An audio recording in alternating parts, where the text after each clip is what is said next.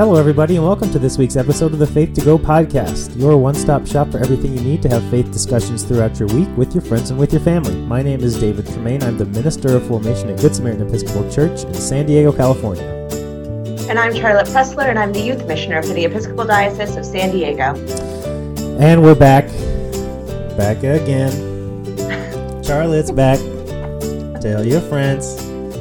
She never left, never left. She never left. Um, but we're back for this week, leading up to Sunday, May sixteenth, uh, the the last week of uh, Easter. Mm-hmm. Crazy, huh? Unbelievable. Yeah, can't believe it. Um, and so this is a this will be Jesus' final words to his disciples that we're going to hear today from John 17 in the Gospel. Uh, but before we get into the gospel discussion, we always like to check in with uh, one another, and one of us shares or a guest shares a place in this last week when we saw God. Uh, both so you know we can share with one another and with you, but also so you can think about hmm, in the last week when did you see God? When did you feel God's movement? Or maybe when was when was it hard to feel God's movement in your life? Both of those are in, are important to to reflect on. And uh, so, Charlotte, where did you see God this last week? Um, I actually saw God last night. Doesn't that sound revelatory? Um, I know. But last night was youth group. And I think, as I've mentioned before, at the beginning of the pandemic, um, the famous, infamous Maya Little Sonia Mhm. and myself merged our two youth groups for an online programming offering. Um, and we have chose to keep our youth groups together, even though we are meeting in person now. And so we gathered in the courtyard last night for the last night of a unit we were doing on creation care. And last night we were considering the way our electronics, how often do you charge your phone, um, other electronics that you own, how that impacts creation. And because youth group is not youth group without some good, silly fun, Mm-hmm. we had a game. Mm-hmm. Um, and the game involved pool noodles, my one of my favorite youth group tools. And because we're not at the point where you know you can play tag or things like that, the game involved whacking each other with pool noodles to transfer electric current down the line of friends to then grab the rhino, endangered species, to win for your side or your team. Mhm. Um, so because you know competition, um, and and it was hilarious fun. I mean, just I could name that as a God sighting in and of itself because it was in that moment what felt like youth group community always used to feel like before the pandemic just sheer joy and silliness in play. Um, the deep introspection and conversation has carried through the pandemic, absolutely. But the play aspect has really been challenging um, on Zoom. It's very hard to play on Zoom. And this was that for sure.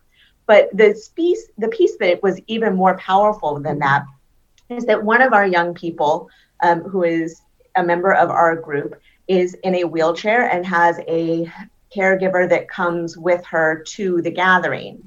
And as we were going over to play this ridiculous game, I said to the caregiver, I think you guys can play. I totally think we can make this happen, but if it feels overwhelming, then you guys can be the judge of the winner or anything like that. But can we try it all together?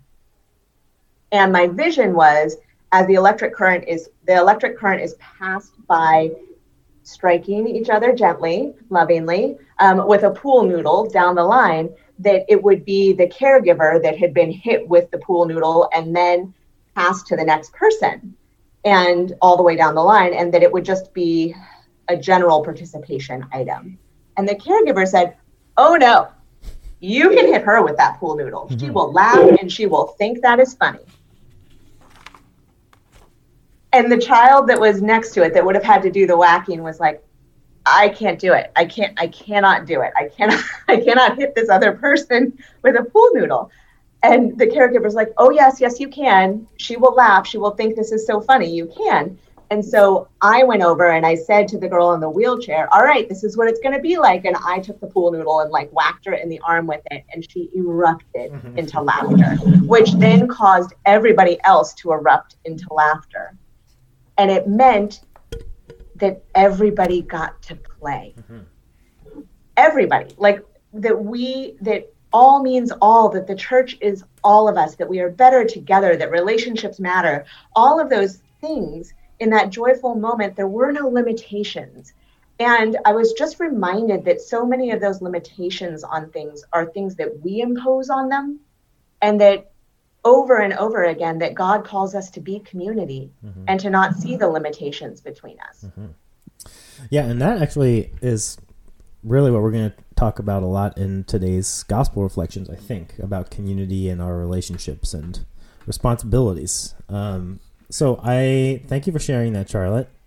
Mm-hmm. And mm-hmm. we also invite you uh, every week to share with us where you saw God this past week uh, or where it was hard to feel God's movement this last week. You can also share any questions or stories or uh, comments from your week of faith discussion or reflection, you can email us, faith2go at edsd.org.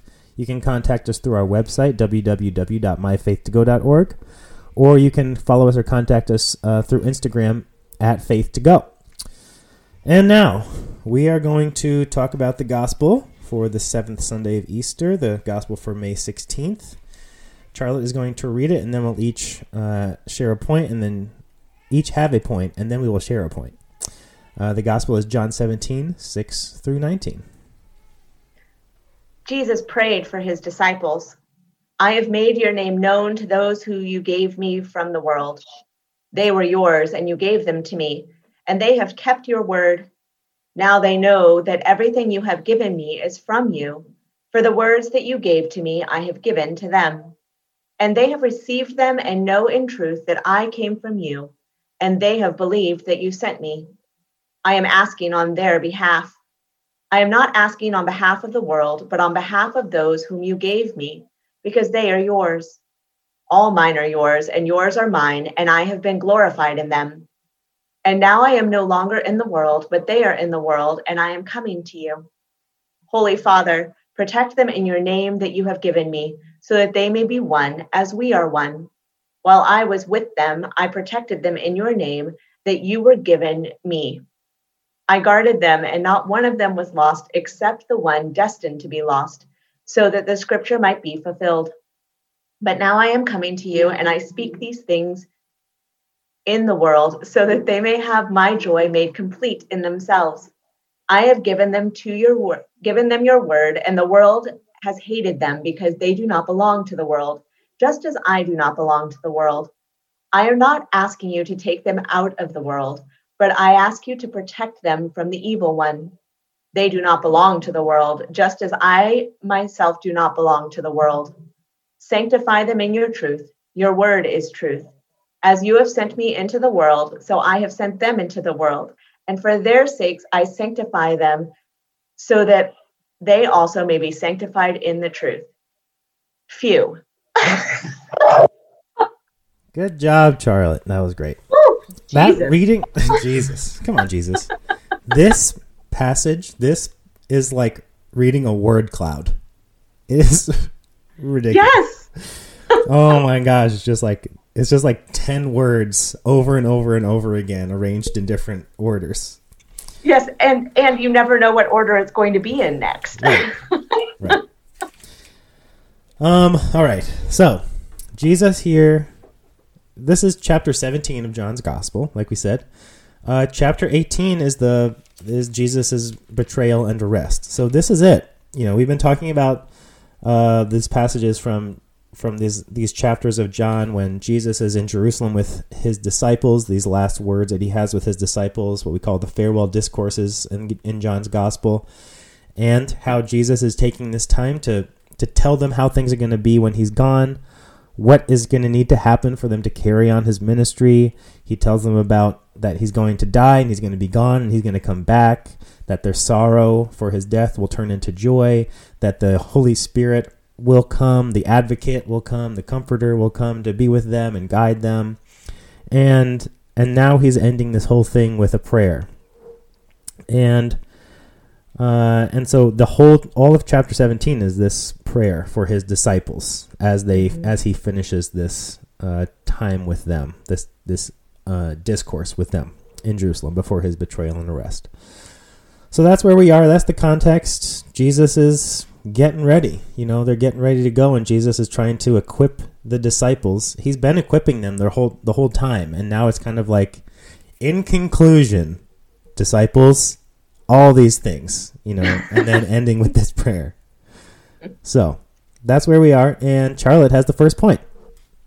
Yes, yes, and I just love like, and I get, I laughed for sure. But when you said all these things, that truly is what this section of scripture feels like mm-hmm. to me. Mm-hmm. It's like all these things, mm. a cloud of ideas and things for us to process. And I just want to name the fact that that can be challenging at times. It can be challenging for all of us when we are presented with so many things at once to process and name them.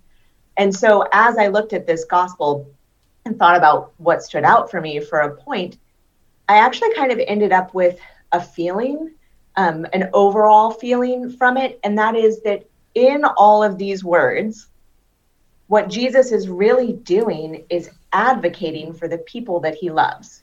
He is advocating for the disciples. He is praying for them. He is naming how important they are. He is talking about challenges. And he is saying, you know, you matter. They matter to me. We matter to Jesus. And I need to advocate for them.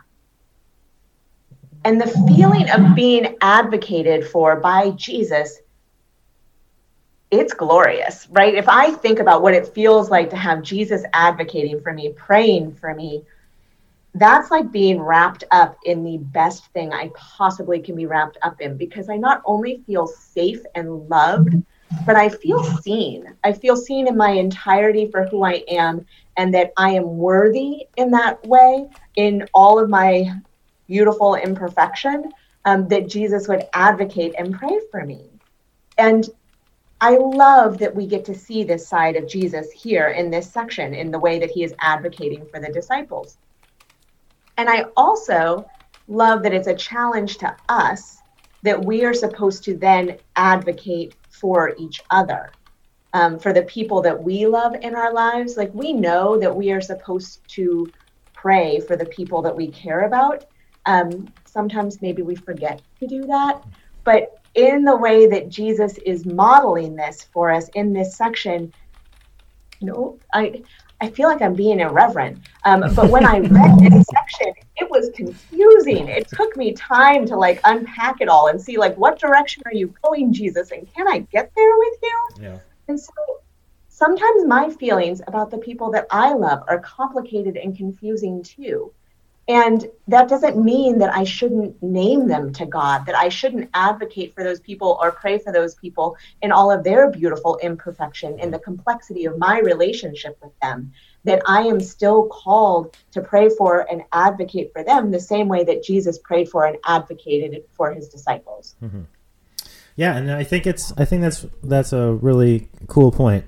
Um, especially the this idea that like Jesus is saying all these things because he genuinely doesn't know how things are going to turn out. You know, he doesn't know what's going to be true for them. He knows it's not. I mean, it's not like a leap to know that they're going to be persecuted. You know, that it's going to be hard, that they're going to be scattered, that you know the that that things aren't going to be easy. Um, but his his his prayer is not like his his faith in them. You know, his prayer for them is not contingent on knowing that it's going to be okay, you know, but that it his advocacy for them is the most it's the most important thing for him is to show them, you know, that he has faith in them, to pray for them, to give them his support in every way that he can without knowing exactly what's going to happen. Just but to let it go, you know, to know that mm-hmm. what's going to happen is going to happen and that they have been equipped, you know, that they have what what they need uh, to do the work, you know. Mm-hmm. And and that's uh, and my my point is is kind of is similar in kind of thinking about Jesus' support for the disciples and what he's hoping for them and the way that he ho- is hoping that they will be uh, together in order to carry out the, this mission in the future. And I just I love how I love the ways that Jesus uses the language of like you know you in in the prayer to God. So he's like addressing God here. They were yours. You gave them to me. You know, and they have kept your word. And later, um, all mine are yours, and yours are mine, and I have been glorified in them. And you, I, uh, Holy Father, protect them in your name that you have given me, so that they may be one as we are one. While I was with them, I protected them in your name that you have given me. And I love how Jesus takes.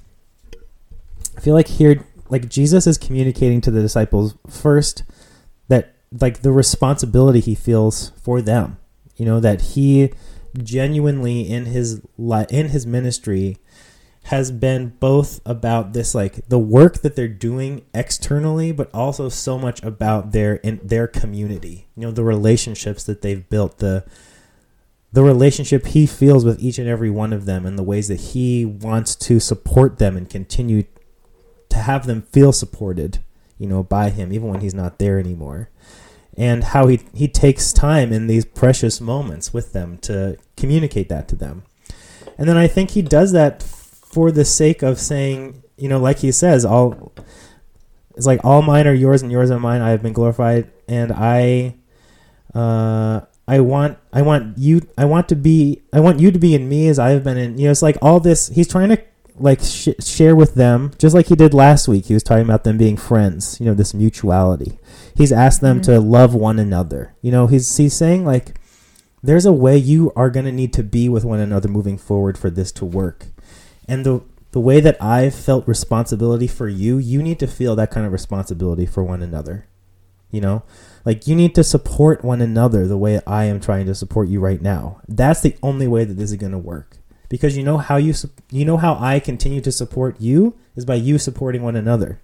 You know, mm-hmm. when you are supporting one another, when you are taking responsibility for one another, when you are going out of your way for the protection of of the people in your community and in this world, you are being me to them and you're finding me in them and they're finding me in you and and that's the only way that anything is going to change you know?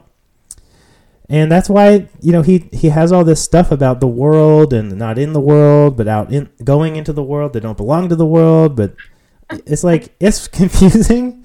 It's a confusing word to use because i think that i think that jesus like Jesus, the like God incarnate in creation, the God that created all things. You know, Jesus can't be in there from this Jewish tradition, you know, knowing that God has created all these things, that God created all these people, saying, "Well, all this creation, this is all bad. We're not of this creation."